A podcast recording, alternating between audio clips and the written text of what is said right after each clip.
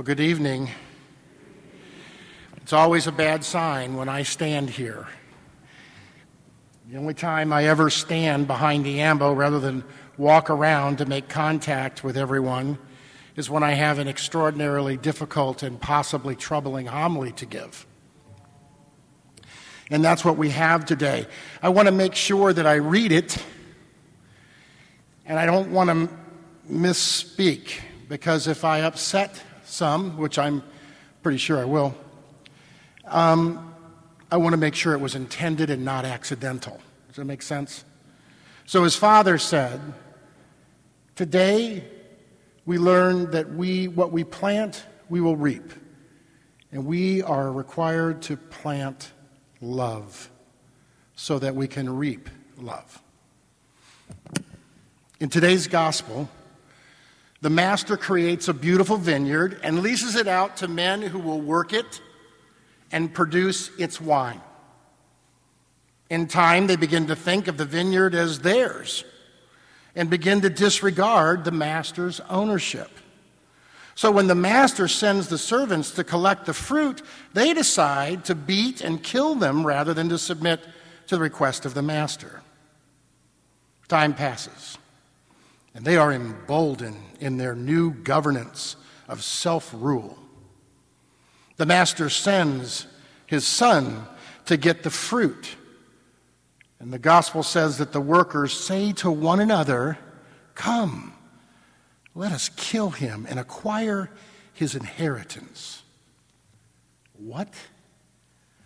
How insane, how arrogant, and how brazen a thought, and how evil the action to kill the master's son so that they might gain his authority. These people are given everything they are, that they need to survive in life. All they need to do is meet the expectations of the master, and life would be good. But no, they rebel and become proud and arrogant in their thinking. Then they decide to make up their own absurd rules about the vineyard and insist that it is theirs to govern and to heck with the master's desires. It sounds really bad, doesn't it? Who could be so stupid, so arrogant, so disrespectful of the master?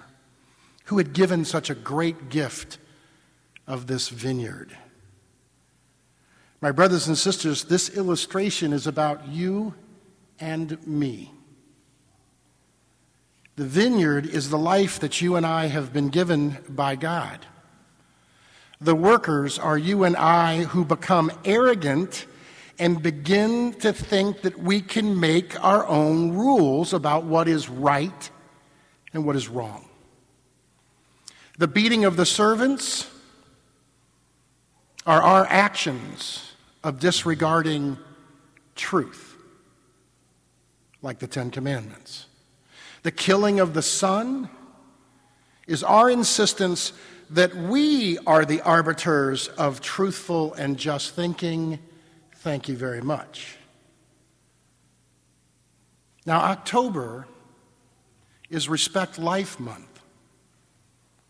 And this gospel is a perfect illustration of how absurd we have all become in talking ourselves into accepting behaviors that are known to be evil, but are accepted by group think. Abortion is a perfect example of this type of thinking abortion is murder. It kills the child. Murder is wrong. It goes against the truth that life is sacred and must be protected at all times. But rather than deal with that unwanted or unexpected pregnancy as a society, we pass a law that allows murder. Why? Why? Great question. Because then we don't have to deal with it. They can eliminate the child, and you and I can sit back with no complicity, hands clean, as if nothing happened. Unwanted or unexpected pregnancies are a reality and are wildly inconvenient. Sometimes the pressure that is put on a woman and her family is overwhelming. I know this to be true. I have seen it in my own eyes. My family has experienced it unexpected. I have worked in pro life ministry. I have worked with women's centers. I have worked with the poor. I do today. I'm on boards with these people. They are wonderful people 99.9% of the time. And oh my goodness, how in the world did I get pregnant again? I cannot go on. They're not evil. They're blown away. And they know not what to do. So they do what is so commonly approved and encouraged by our society. Well, eliminate the baby. It's just a mass of cells. Unwanted and unexpected pregnancies require you and I to change our plans. It requires you and I to submit our wills to a new reality. For those of you who have had this happen to yourself, you know, whoa, we're going to change our plans. This is a very real situation, my brothers and sisters, and requires you and I to stand up for these women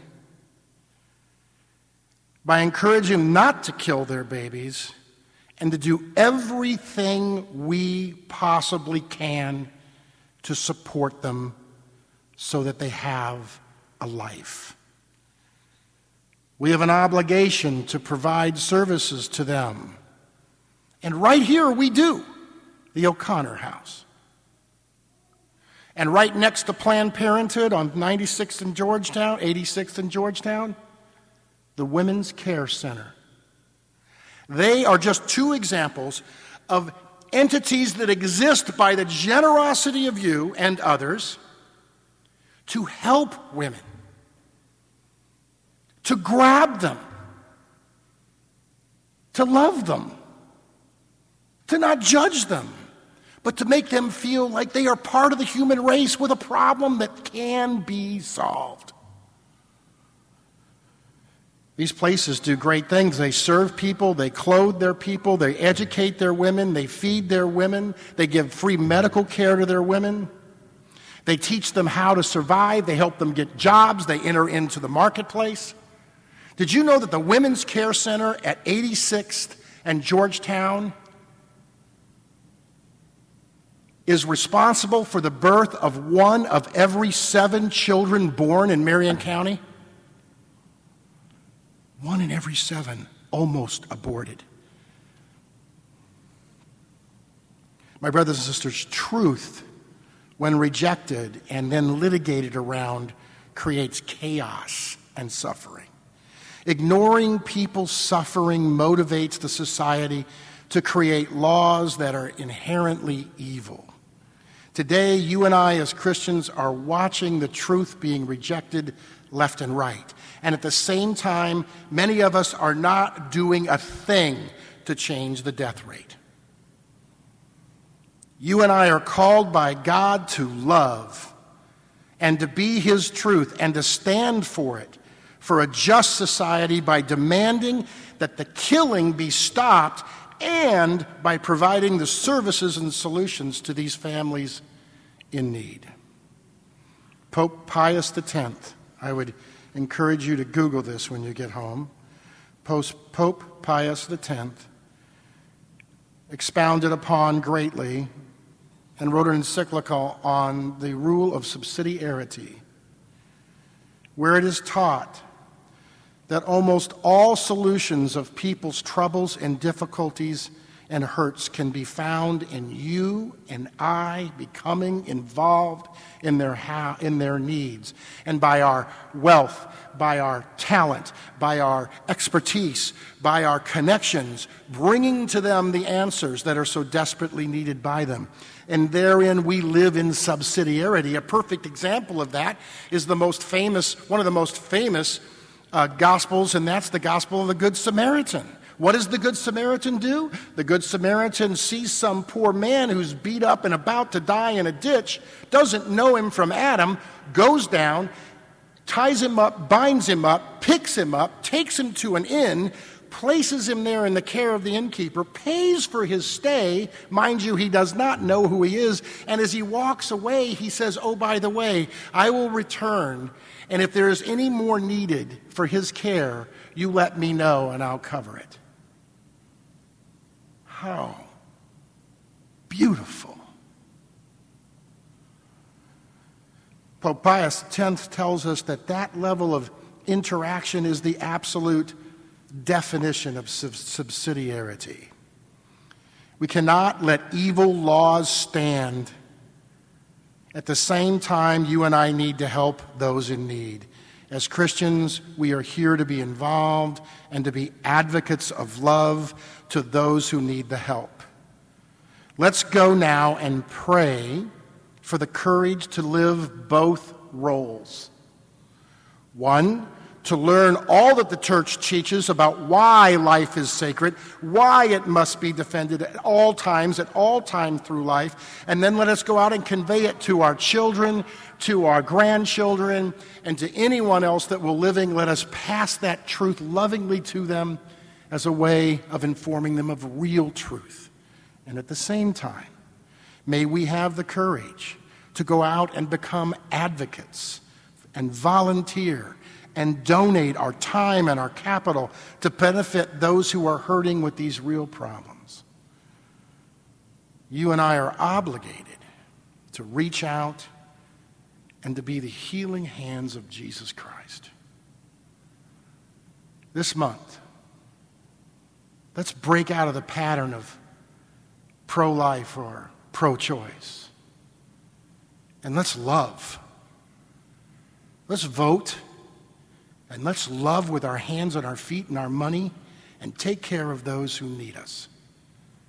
May God continue to bless us.